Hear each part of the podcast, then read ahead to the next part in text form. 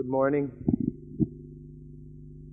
Today, I'd like to follow up on what Ajahn Buddhadasa has been saying over the last nine days.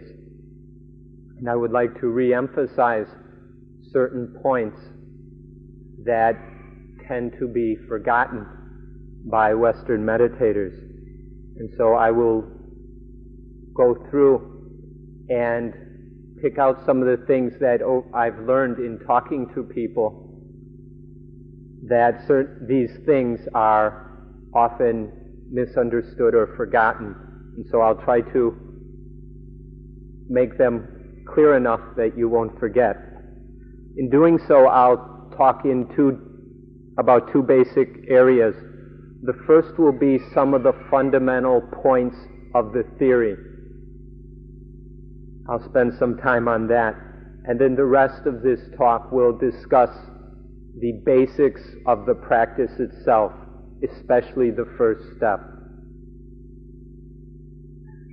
Now, what Ajahn Buddhadasa has been talking about, and most of also what I will say today, is for your future reference. All this stuff that has been discussed, all these 16 steps, we don't expect you to be practicing them now. For everybody here, you're practicing step one. And don't delude yourself into thinking you're doing anything other than that. We're all practicing step one. The talking about steps two, three, four, five, and so on is for your future reference. Meaning once you have become very expert at step one, then you go on to step two. And I'll be talking more about this later. Before getting into these basic points that I think need to be reemphasized, I'd like to make a few observations about Western or modern Western meditators. These are generalizations which will apply more or less to each of us. I'm not trying to tell you what is happening inside your own mind, but I would like to point out some things that seem to be very common among the people who come to retreats at Suan Mokkh. I think that many of these points are things you've discovered for yourself over the last 10 days. And so my talking about them will maybe just serve to clarify them a bit. As Western meditators who come from modern Western society, we are under a certain set of disadvantages in practicing meditation. We come from a society and culture that is quite a bit different from the society in which the Buddha lived even much different than the society in which Ajahn Buddhadasa grew up, and even the society in which Ajahn Po spent his childhood. We're coming from quite a different cultural background, and it seems that this cultural background puts us under a number of disadvantages. This doesn't mean we're not able to meditate, but it seems to me useful to be aware of these disadvantages and see the influence they have on our meditation practice. One of these is that our lifestyle tends to be very complex. Things are very complicated. There is all kinds of fancy technology. The patterns of life are fast and anxious and very complicated. This is one disadvantage. Another is our culture tends to be very cerebral, very much in the head, and is often lost contact with nature.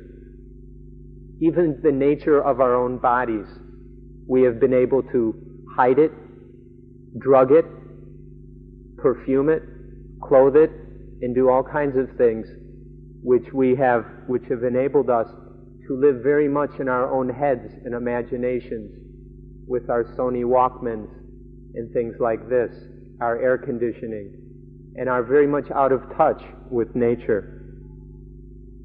Also, we come from a culture that has reached great heights of material comfort and wealth. So materially, we, our life is often very easy. We have lots of comforts. The struggles to survive are not very immediate. We don't do this struggling ourselves. We leave it to, to poor people in places like Africa, Hong Kong, and South America. Also, we have developed such a fast-paced culture where it is very easy to become addicted to excitement.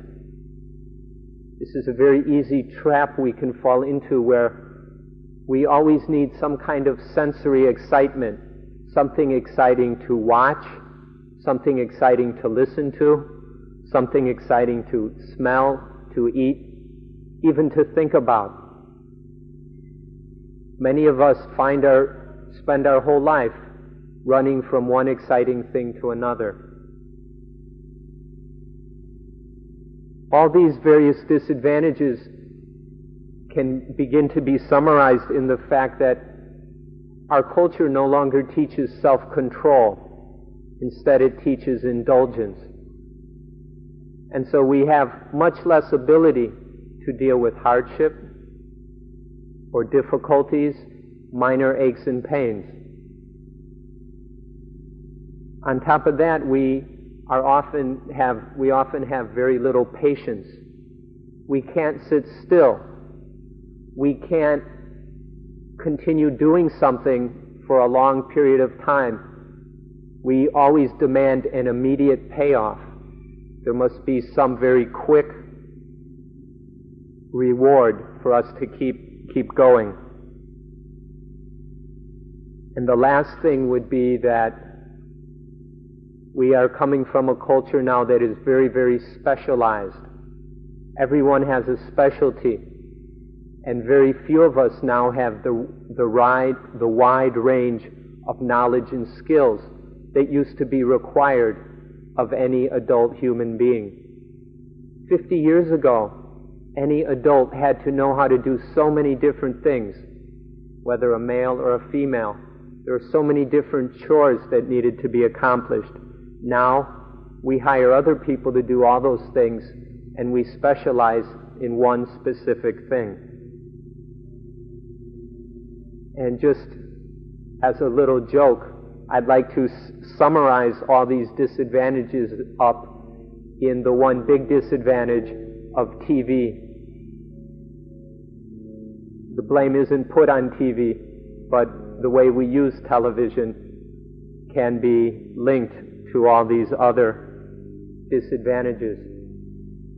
I'm not saying all of us are inevitably trapped within these disadvantages, but they do have a profound, influence on us and have conditioned our lives in very strong ways. If we compare some of these disadvantages to the life of the Thai peasant of, say, 20 years ago, who, who almost never saw a TV, had a very simple lifestyle. It wasn't very wealthy, but there was enough food to eat, enough, enough clothing. Things moved fairly slowly, and people were very much in touch with nature. I, I bring this point up because sometimes I find it a bit embarrassing that here I am with um, a university degree, all kinds of, I've read all kinds of books, I've traveled all over the world, I could claim various things as accomplishments.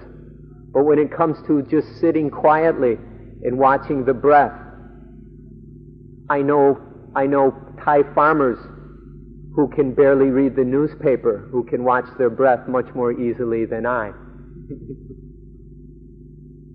this seems to be the way things are.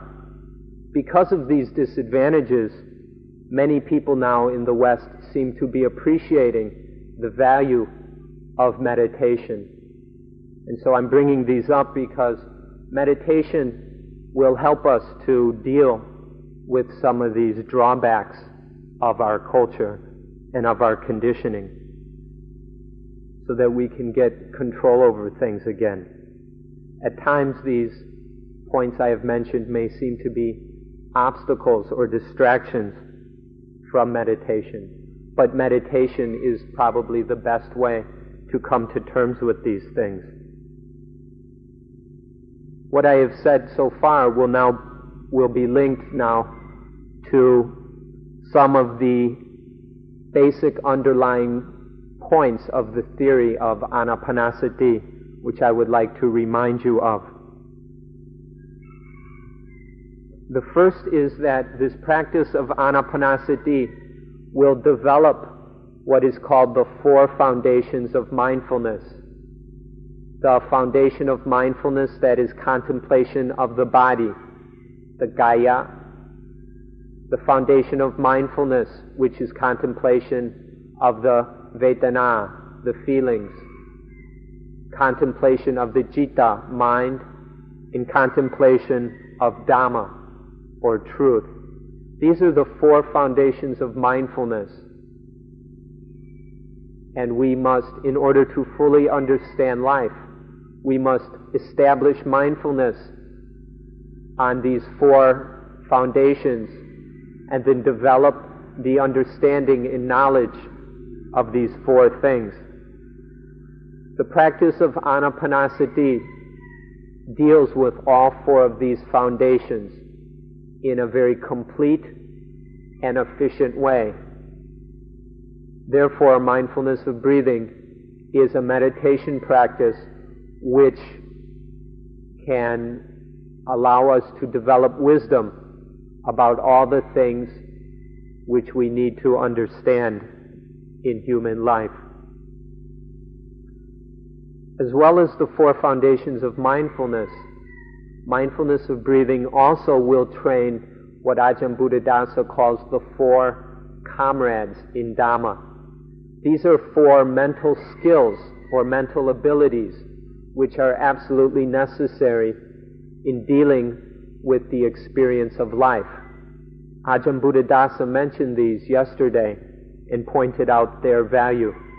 Today I will just remind you that mindfulness of breathing will train, develop, and preserve the mental abilities of mindfulness, sati, wisdom in action, sampajanya, wisdom, panya, and samadhi, concentration. The next point I would like to make is uh, to point out a distinction which we often confuse. In the when we talk about mindfulness of breathing, we also talk about a natural evolution of the mind or of human life.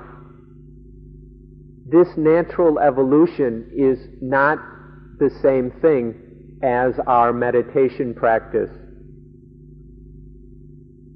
these 16 steps of anapanasati are based in 16 different objects. We take these 16 objects as the, our focus of study. But these 16 objects in themselves arise naturally out of the natural development of the mind. The mind has, must follow a certain path of progress and evolution from whatever state it is in normally up to the state that is called enlightenment. For all beings, this path is basically the same.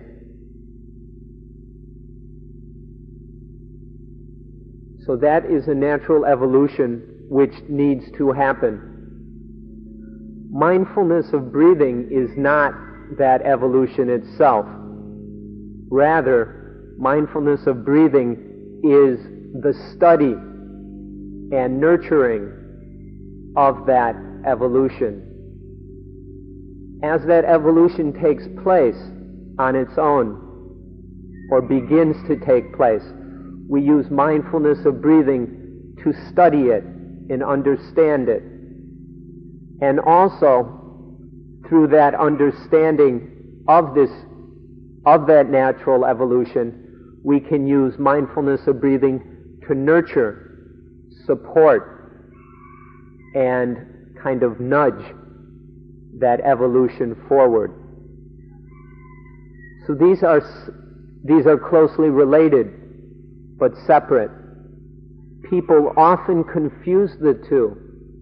And so I often hear people talking about, oh, I had, I had rapture, or I had piti, I had contentment. I must be on step five. This, and this, this is a common confusion. That feeling of contentment will be arising all the time, coming and going all the time. That's part of the natural process that is taking place. But step five of the practice of mindfulness of breathing will only start to work with that feeling of contentment or piti when, when the time comes, which is after the first four steps have been fully completed. So even while we're practicing step one, there will be these feelings of, of contentment and happiness. We may even begin to be aware of impermanence in step one. But we're still on step one. We're not on step five or six or eight or thirteen. So there's the difference between what is happening naturally and what we are specifically practicing in this meditation practice. So to summarize this, on the natural side, there are these 16 objects which are, which happen. These 16 things which happen naturally. And then on the, the practice side, what we actually practice is the contemplation of those 16 things. So please be clear about this it will make it easier for you to understand what you what you need to be doing. One last point about this natural evolution is that it's an evolution of the mind from cruder states of happiness to finer, more subtle states of happiness. That when we begin meditating, our interest is in rather crude kinds of happiness, in sensual happiness. As we begin to meditate, we begin to come across more subtle and sublime levels of joy and happiness. And as the meditation practice continues, we become aware of even higher levels of happiness. And it's once we become aware of a higher level of happiness, a more subtle level of happiness, then it's quite easy to let go of the coarse level of happiness. And so in this practice, there is this natural progress of the mind being attached to a coarse level of happiness, then through meditation beginning to be aware of a higher level of happiness, then the mind lets go of the lower level and attaches to the higher level until it becomes aware of an even higher level of happiness and then lets go of the lower level to go up to this new higher level. And this can go on and on up until the point where the mind finally learns that the best happiness is to not attach to any kind of happiness.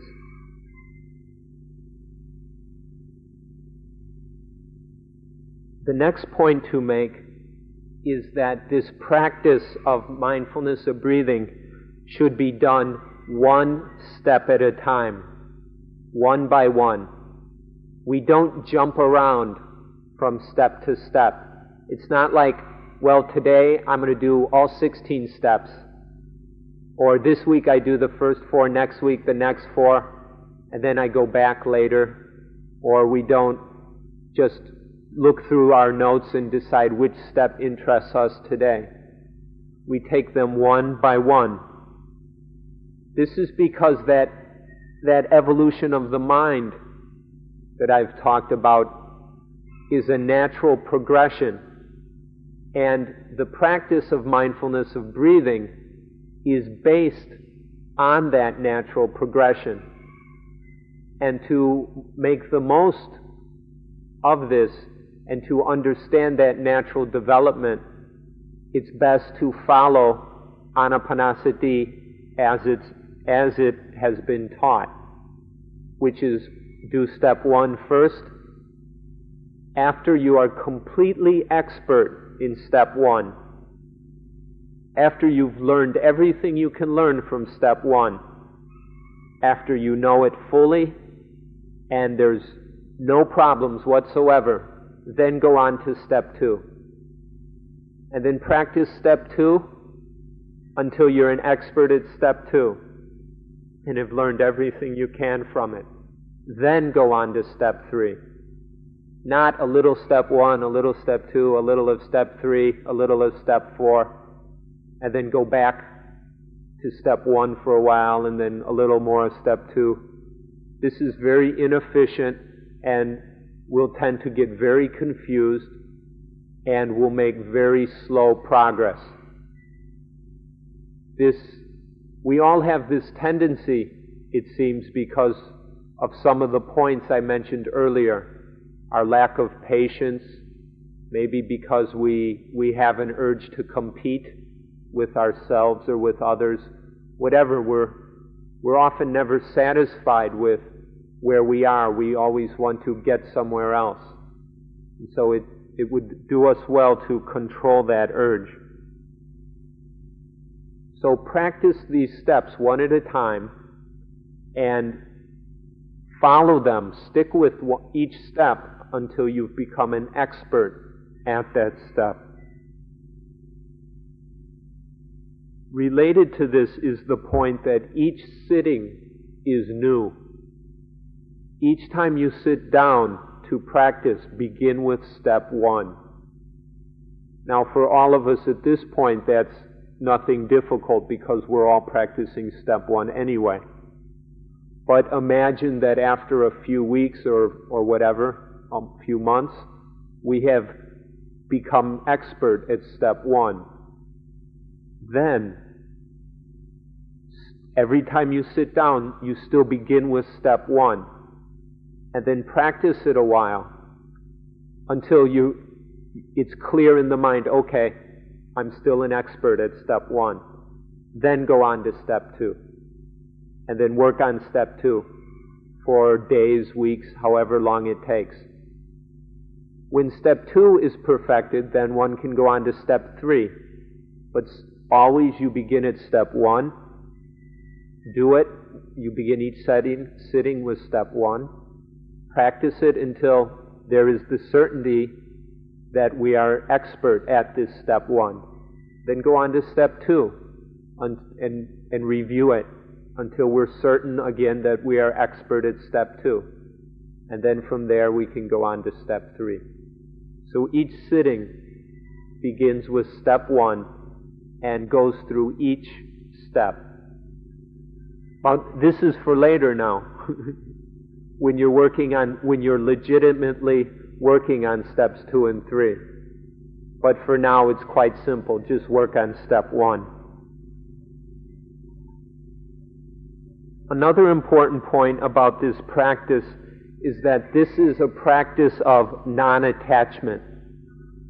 The Buddha taught the middle way, and the practice of mindfulness of breathing is nothing but the middle way. To do it properly, it must be a practice of non attachment, of non attachment, not detachment, where you're pushing things away, but non attachment, when there's no egoistic identification. So be very careful about sitting down with, I am meditating, I am meditating, I am meditating, or my breathing, my breathing, my breathing, my happy feelings, and things like this. Learn to let go of these attached feelings or ideas of I and mine. Learn to just stay balanced in the practice. Drop these egoistic identifications. The middle way is also a practice of correctness, of being correct and right in the way one lives. And this can also be developed in mindfulness of breathing. That the, while practicing this, there is, it's a way of life that is correct.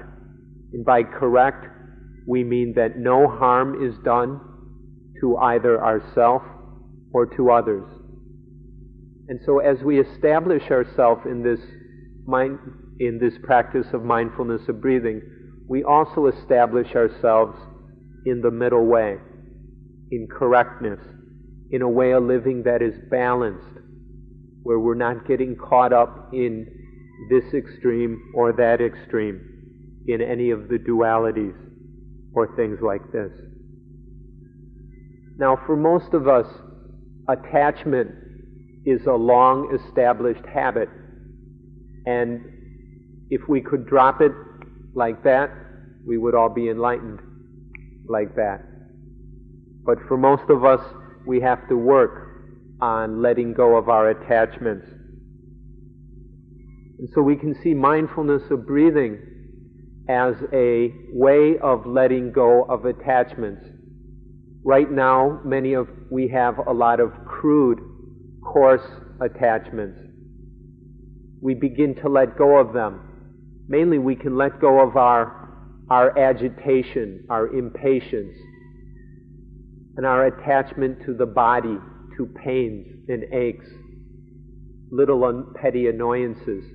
We can begin to let go of these coarse attachments, and then we will find ourselves attaching to more subtle things such as those happy feelings that we've talked about.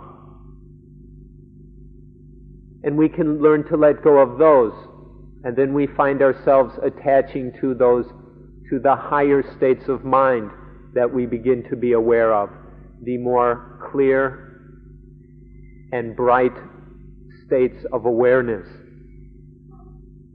And then we learn to let go of those and we begin, begin to have insight into truth and we attach to those insights. But finally, eventually, we learn to let go of even those things. So we can see mindfulness of breathing as a systematic way to help the mind to let go of coarser attachments and then let go of the more the less coarse attachments and then the more subtle ones until finally there is no attachment at all.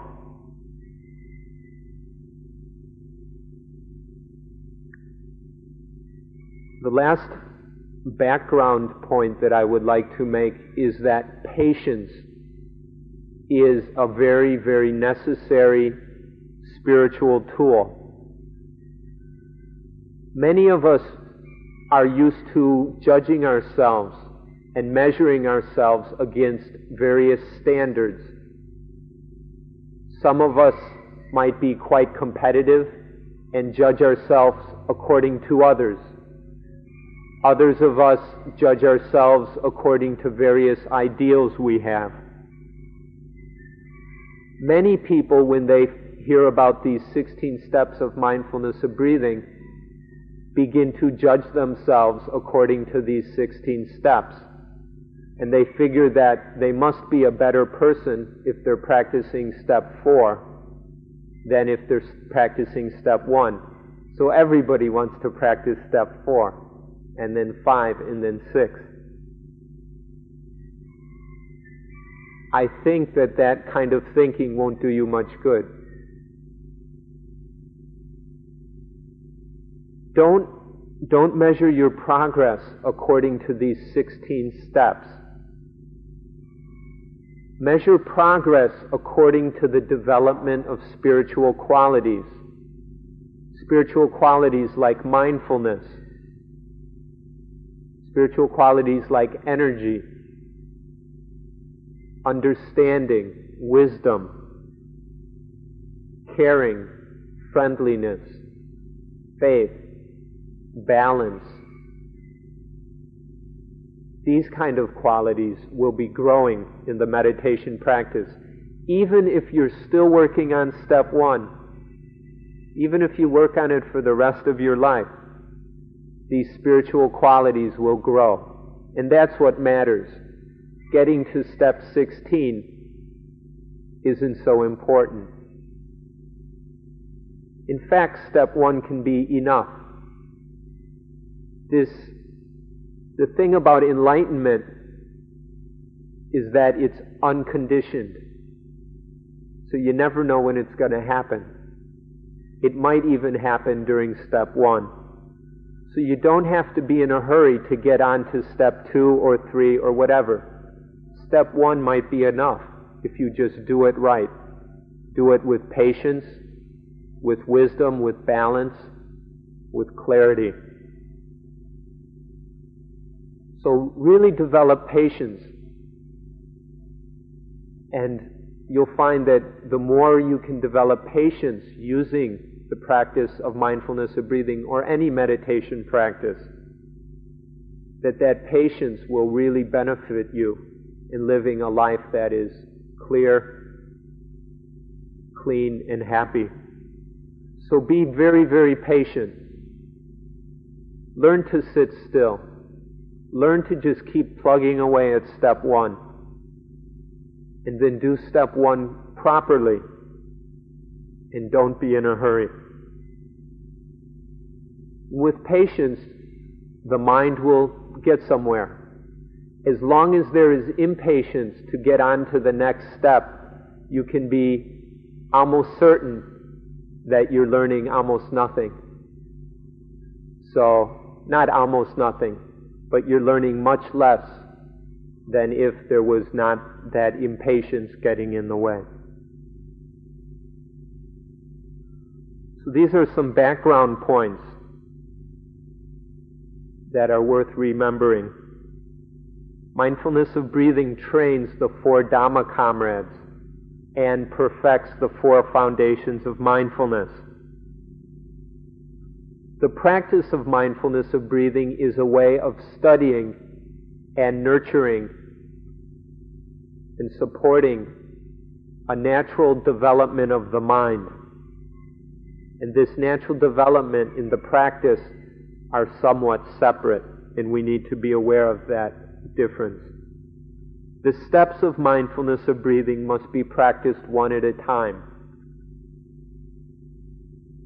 In doing so, mindfulness of breathing is the practice of the middle way.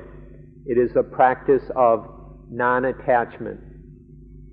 And last of all, patience is a very, very important spiritual quality which will help the practice to develop and will bring us great peace in our lives.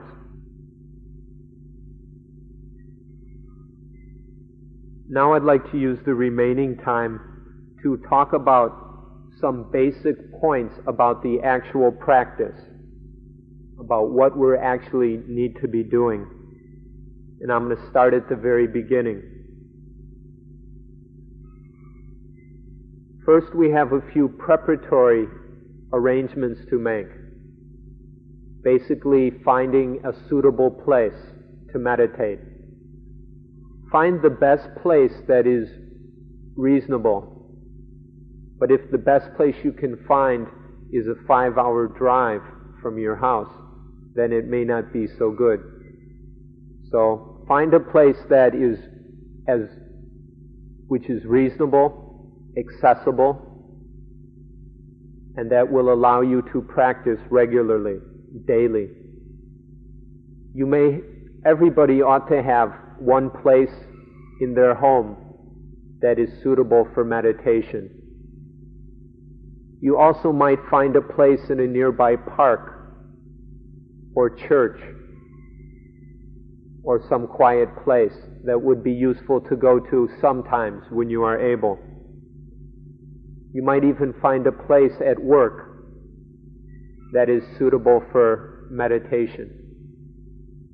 Or when you're traveling, wherever you go, keep an eye open for good places to meditate. Keep this in mind. So we need to find a suitable place to meditate. Not perfect, but good enough. And then we make the most of what we can find.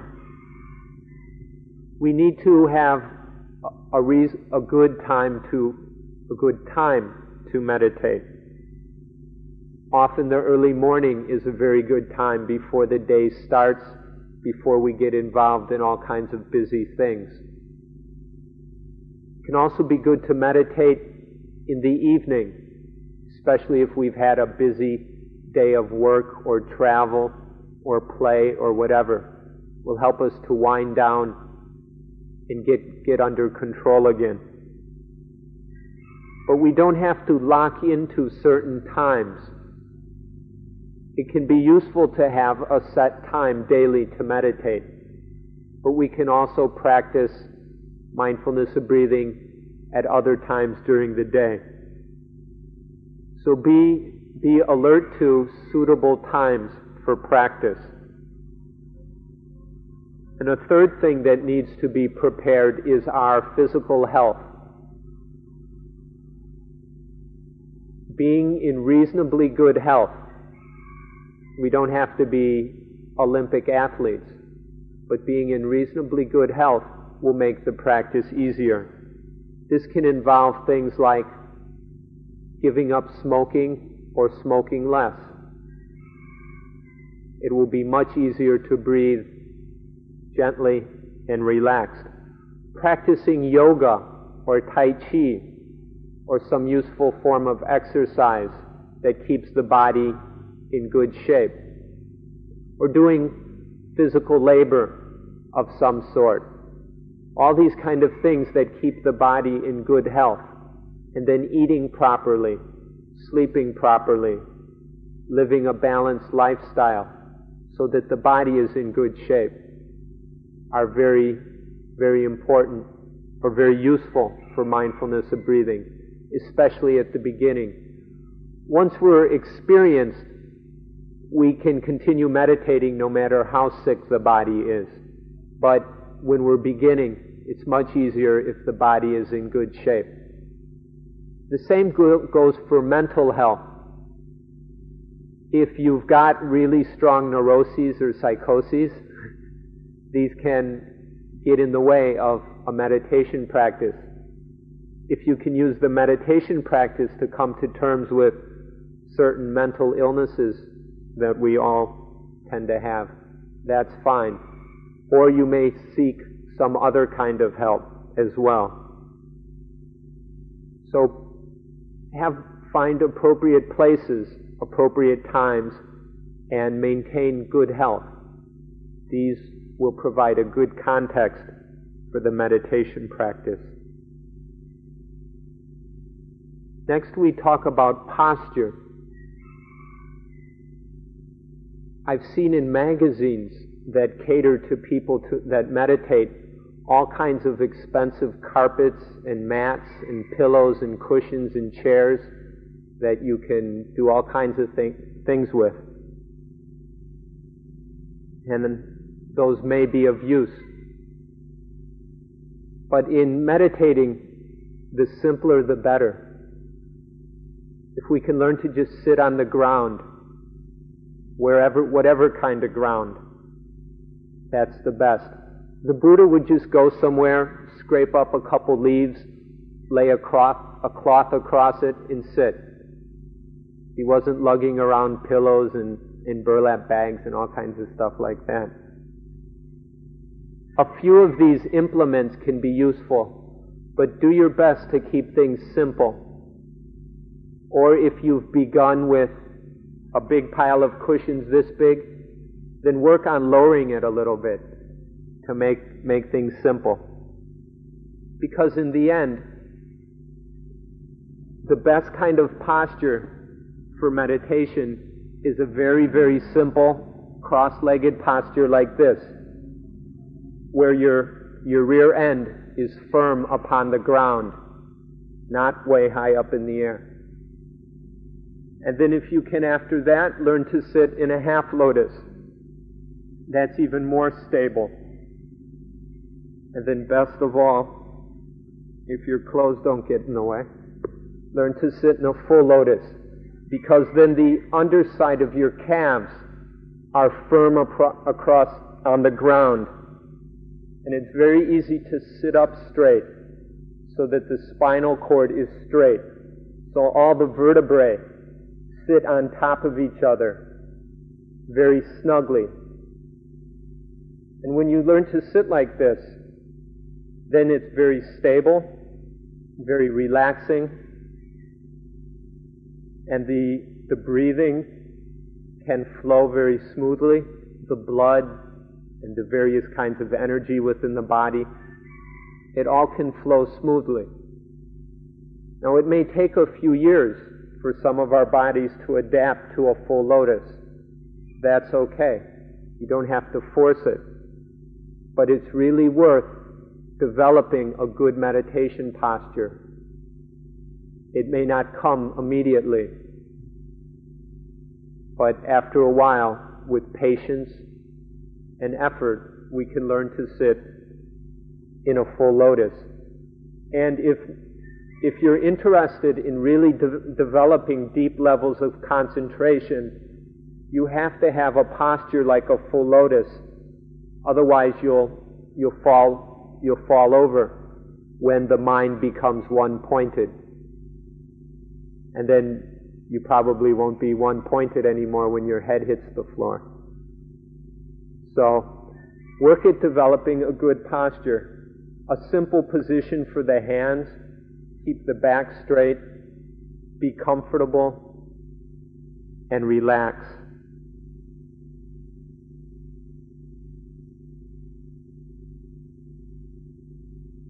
So now we've got our place, our time, and we're, we've got our posture. So we're sitting in a reasonably quiet place. There's enough air movement so we don't get we don't asphyxiate ourselves. The thing to do is to begin by establishing mindfulness, establishing sati. And the way Ajahn Buddhadasa suggested to do that is to do what is called following or chasing the breath. So now I'm going to des- describe a series of things you can do. And it's my understanding that this is the simple, about the simplest way to do it, and it's most appropriate for the majority of people. You may find, especially if you have previous meditation experience, that there are slight variations will work better for you. That's okay. But I'm going to give one series of things as a recommendation and then you can experiment with them if you need to. But it may not be necessary to experiment at all. So we sit, we begin to follow the breathing. The breathing begins at the tip of the nose and comes into the body and then goes out, comes in and out. When we talk about following the breathing, it's mindfulness, sati, just chases the breath in, follows it out, chases it in, chases it out, follows it in, follows it out. Now, some of us, when we begin breathing, our breaths are very short. We're only breathing with our chest. So then, in this case, sati will only come in a certain amount and then it goes back out but just have a very simple movement of in and out, in and out with sati, following the breath. Some of us, as we begin to be aware of the breathing, will notice that actually there's a lot happening at once, and in some ways it may seem quite complex. That's okay. But this following of the breathing, keep it simple. Don't, don't sort of do a following that tries to cover every, every movement in each breath. Just have a general sweeping movement of in and out. Even though the, the diaphragm is doing this, the abdomen's doing that, the lungs are doing this, and the nose is doing whatever it's doing. Don't try and follow all of those or be jumping around. Just establish a very smooth and easy flow of in and out. At the beginning, there are a few things that will help us in keeping the mind on the breath. One is to gaze at the tip of your nose. While we're practicing, our attention doesn't have to be on the eyes. We don't intentionally put our intention, our attention to the eyes. But because we don't have complete control over the mind at this point, the mind will often go to the eyes and, and start looking at things. If we've developed the habit of having the eyes gaze at the tip of the nose, then every time the mind goes to see what the eyes are doing, then it goes, it sees the nose, and then it remembers what it's supposed to be doing. This can be very, very useful. Even if you close your eyes, you can still have the eyeballs generally gazing towards the tip of the nose. This is an aid to establishing mindfulness on the breathing. Another aid is when you begin, breathe loudly. Breathe loud enough so you hear your breath. Then not only do you have your eyes, but your ears are helping to be mindful of the breath.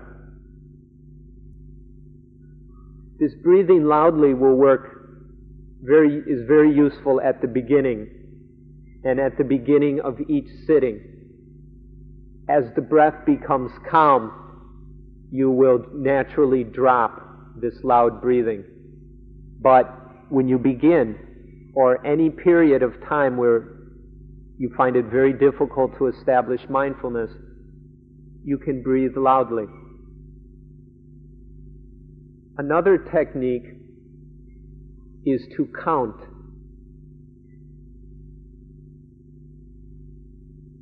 You can see what we're doing is we're really ganging up on the, on the breath.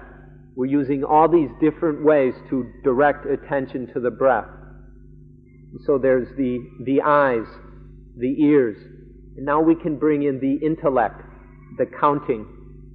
So each in breath is one, two, three, four. You can count that way. Or you can count one, two, three, one, two, three, one, two, three.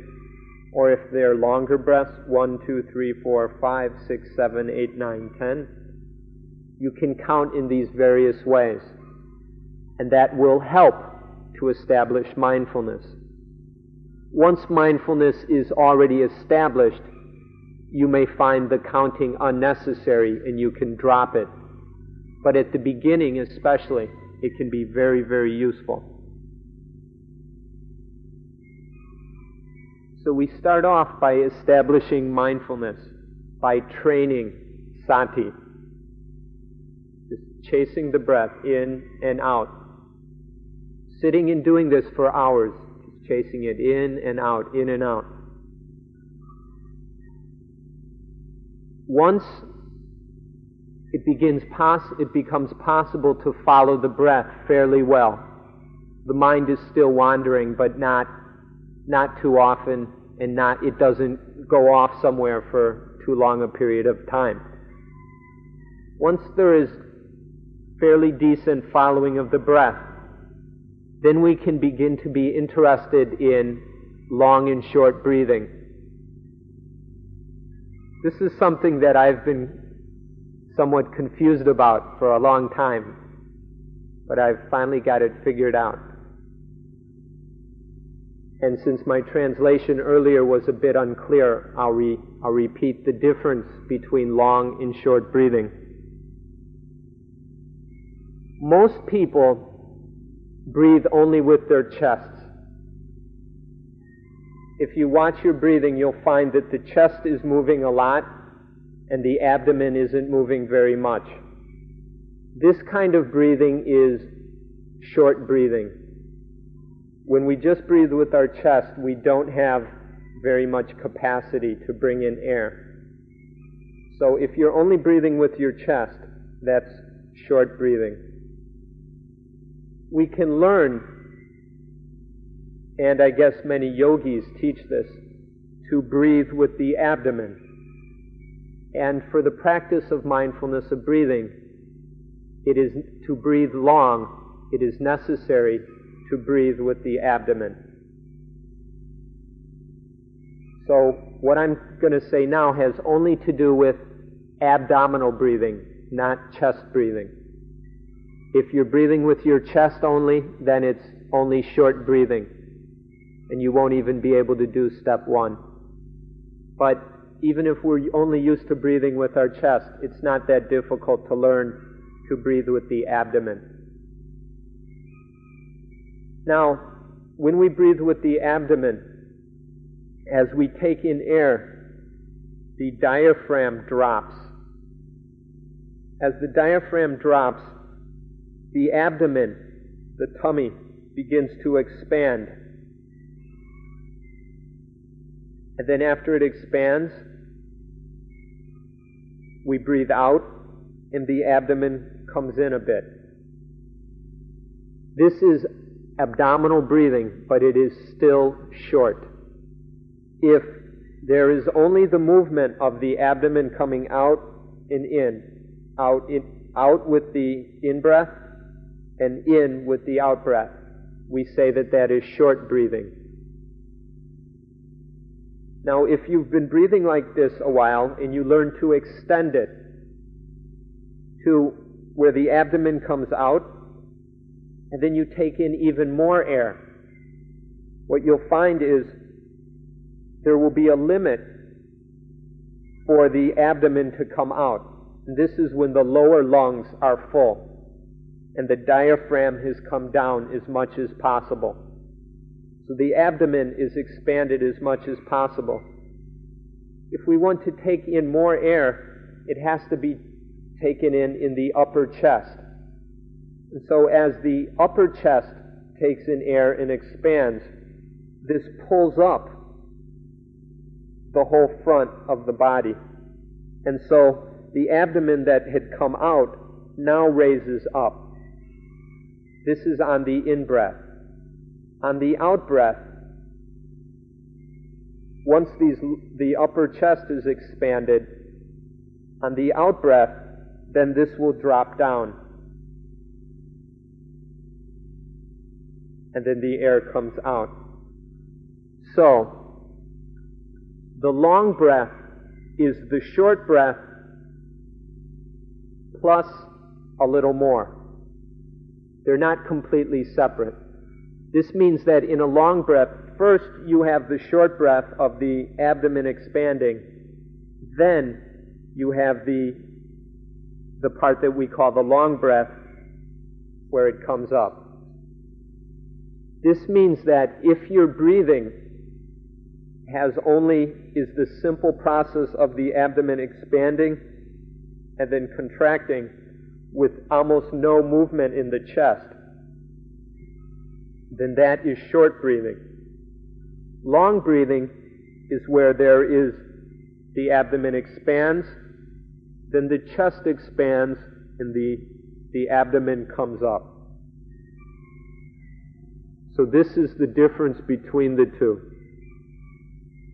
Many of us will find that our normal breathing is short. For almost all of us, the normal breathing is short.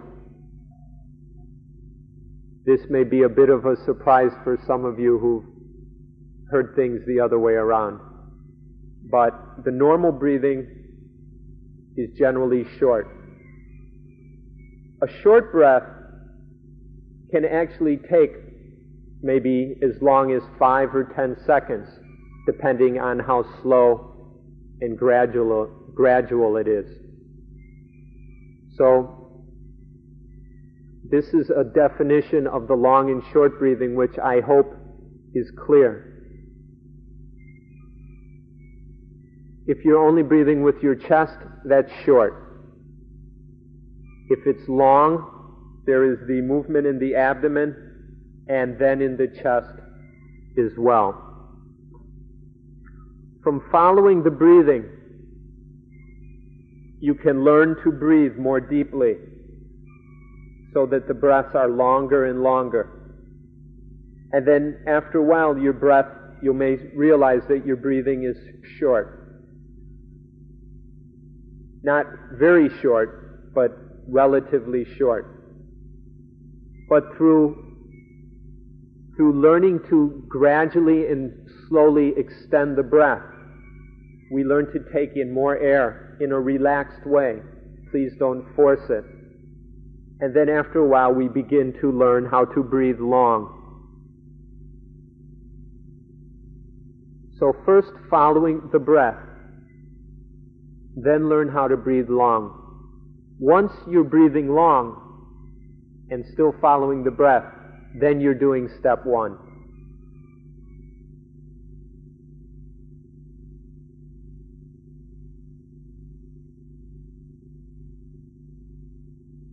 In following the breath and learning how to breathe long, this may take a little while. But once you have developed mindfulness of the breathing by following the breath, you will automatically have learned quite a bit about the long breathing. And then all you need to do is study it a while longer until you are clear about the various things that Ajahn Buddhadasa pointed out in his earlier talk. Here's, I have a question that each of you can ask yourselves regularly. Every time you wonder if you have been doing step one long enough, then ask yourself, can you sit for an hour or maybe two hours, completely relaxed, at ease, and without any desire to recross the legs or anything like that. If you can sit for more than an hour like that, relaxed, then maybe you have finished step one. But if if you're still moving every 20 minutes, half hour, 40, 40 minutes or so, then you really aren't doing the long breathing. Because when the breathing is really long and smooth and peaceful, then the body is relaxed and there's no problem sitting for long periods of time. So in step one, really learn how to make the breaths long, slow, gentle, and smooth. And then in step one, you'll learn how to sit for long periods of time with ease. If you're still jumpy, then don't even think about step two.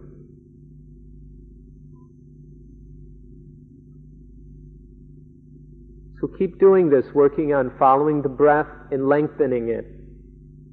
And in doing so, you'll learn many, many things about step one. You'll become very clear what the long breath is. And you'll also learn how it influences the body. When you can follow the breath, and the breaths are really long and you know them well, then you can go on to step two. Step two is where we take the short breathing as our object.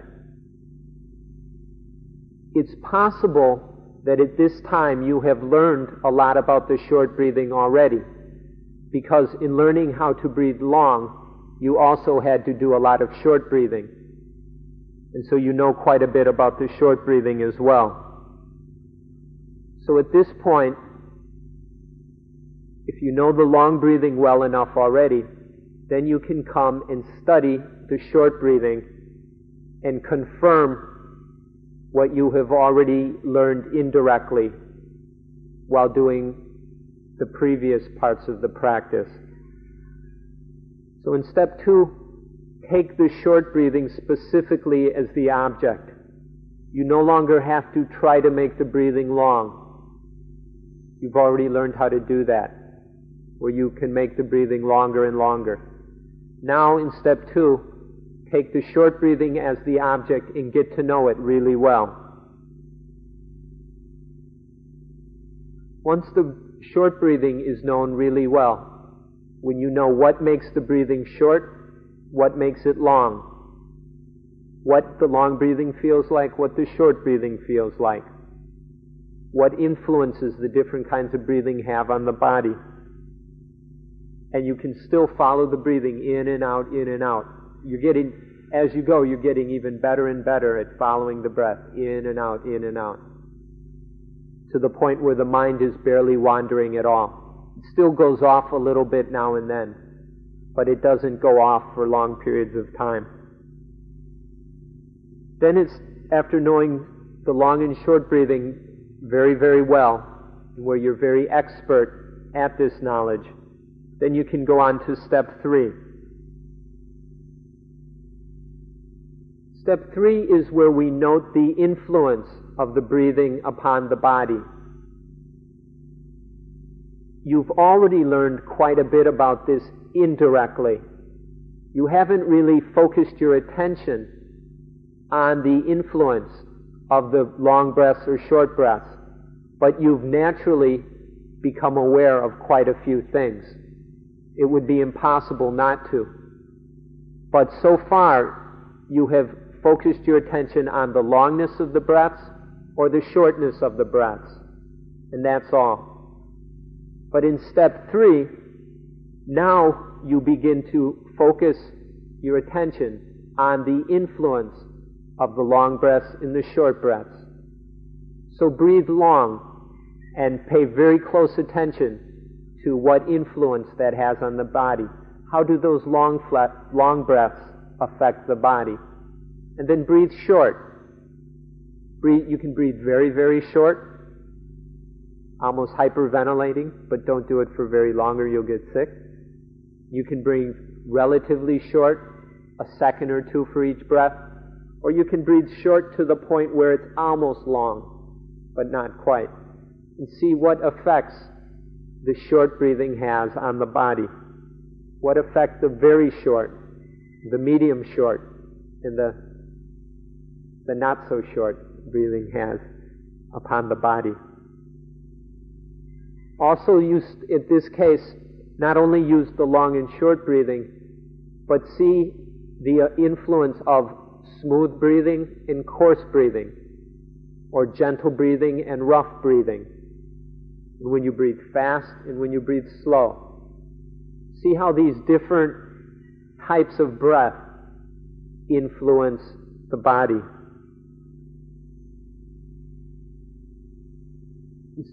All of these things you will have seen to some degree in steps one and two.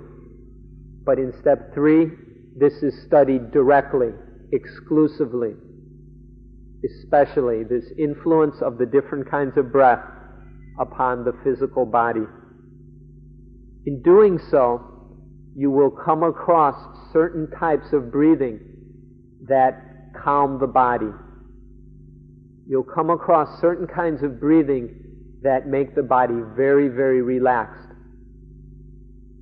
And so at this point, you'll know what kind of breathing is necessary to allow the body to sit for long periods of time, for maybe a few hours, where you don't have to recross your legs or get up or, or scratch or anything.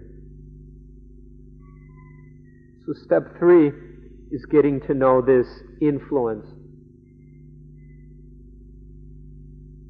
Remember, each sitting you begin with step one.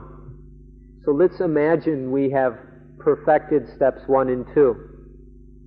And then we come down we go to the meditation hall or the corner of our house where we meditate and we, we're gonna go, we're gonna sit down and practice step three. But first we start with step one and make sure we're still an expert at step one. Practice step one until it's clear that we still know how to do it. Then go on to step two and make sure we can still do that. Then go to step three. In doing so, when you're doing step one, just think about step one. Don't think about, well, in five minutes I'm going on to step two. Just do step one. Once there's the awareness, oh, okay, I've got this down right. Then think about, okay, step two, what does that mean? Then do step two. And then don't think about step three until after you've done step two. Learn to keep the mind on what you're doing. And then maybe one day step three has been fulfilled and perfected. So it's time for step four. By this time, when we, we can sit down and be very relaxed, sit for long periods of time, this following of the breath is very skillful. So what we do in step four is we really perfect that following of the breath, where we can follow the breath in and out, where the mind doesn't wander at all where the mind just stays with the breath, in and out, in and out, in and out, in and out, without wandering at all. When following the breath has been perfected, then find that point in the nose. There's one point in the nose where you feel the breath more easily than anywhere else. The, the incoming breath and the outcoming breath once following the breath has been perfected, then guard the breath at that point somewhere in the nose or maybe on the upper lip, as was described. Keep the mind at that point.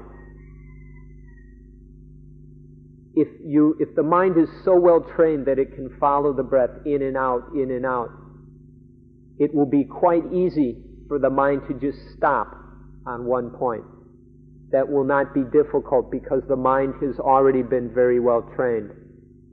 But those of you who have maybe tried to do this at this point will find it difficult because the mind has not been well trained yet. But if steps one, two, and three have been practiced properly, and then we perfect following at the beginning of step four, it will not be so difficult, or it will be quite easy to bring the mind to that one point, or for mindfulness to be on guard at that one point in the nose. With mindfulness on that one point, then we really begin to work at calming the breath. And the way to calm the breath is to bring the mind completely to that point. The way to calm the breath is for the mind to focus on that point, to concentrate on that point fully. And this is the essential part of step four. There are the various mental images we've talked about. Those are tools which can help you in calming the breath. But as we've, as I've emphasized today, don't be in a hurry. Be patient if some of those mental images arise, then use them. But if they don't come, then don't worry about it. Just keep working with that point.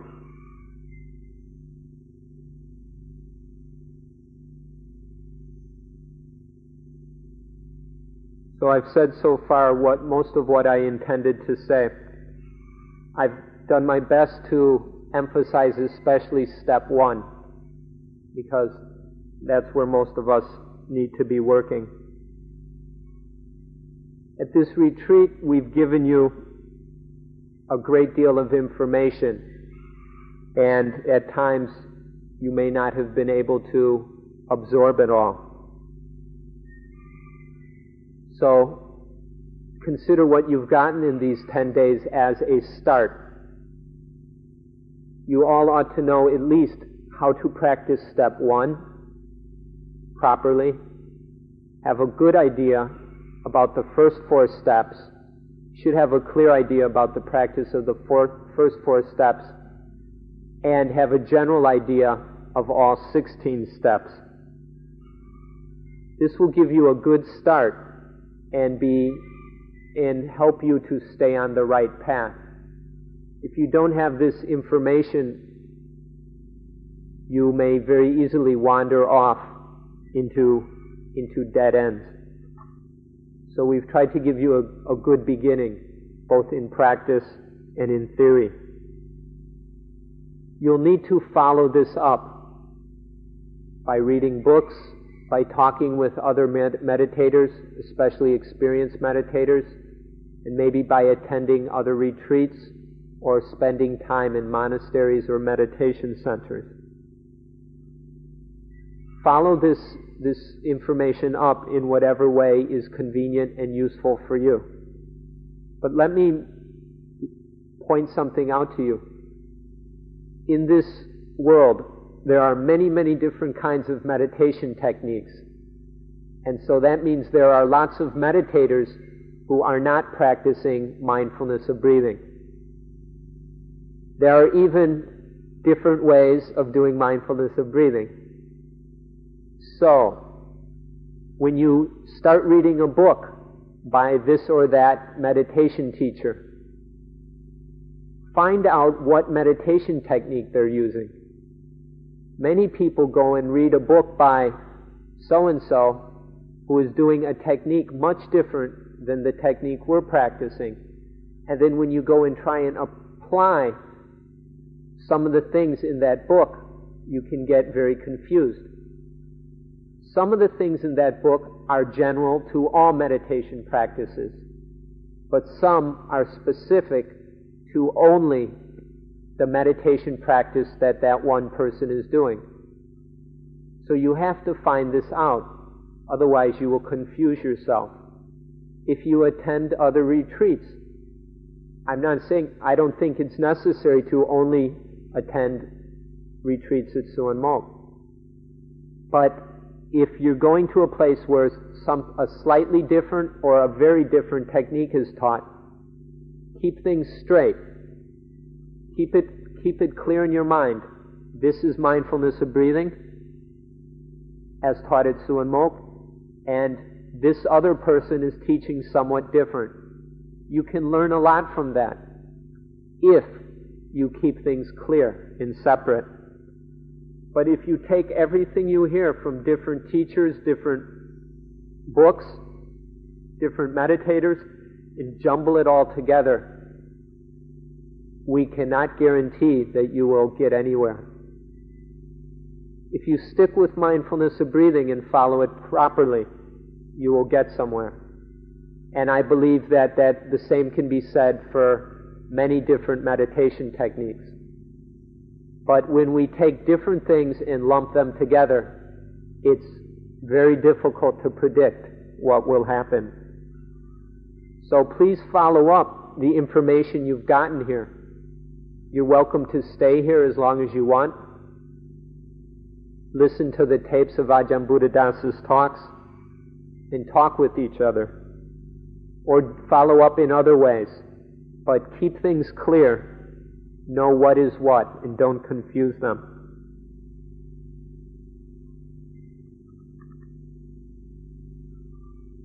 Last, I'd like to end with three short little warnings or bits of advice.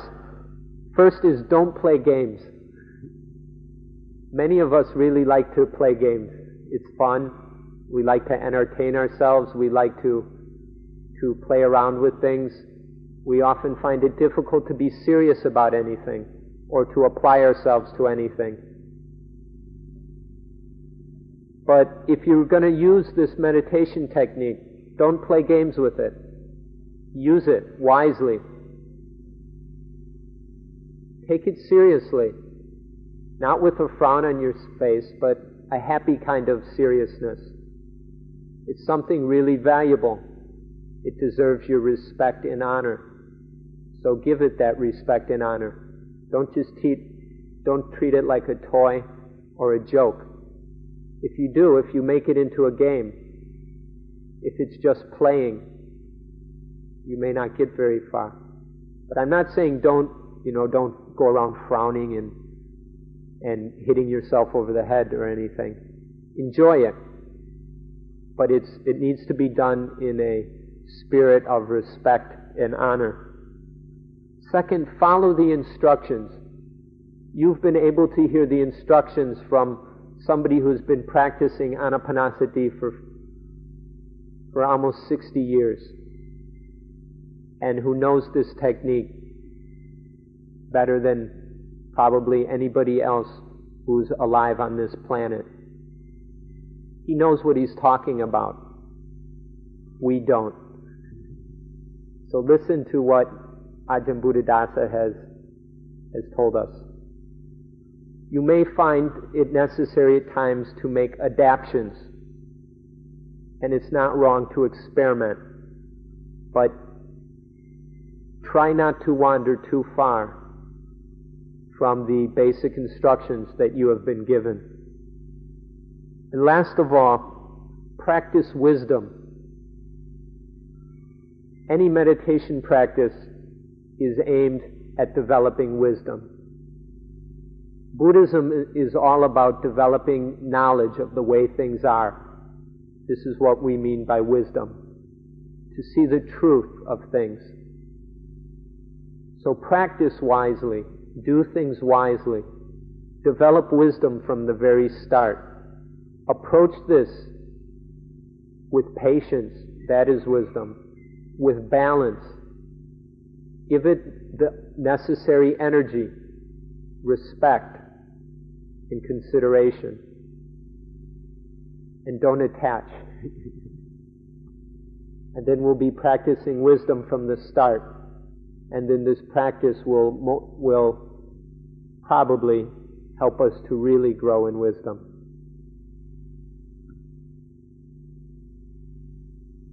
So I hope this information will be useful and that it will be very clear to each of you what you need to be doing, especially in step one. I wish you all success in this practice and hope that you can use it to successfully liberate the mind from attachment and dukkha and then help to bring peace into our confused world. Thank you.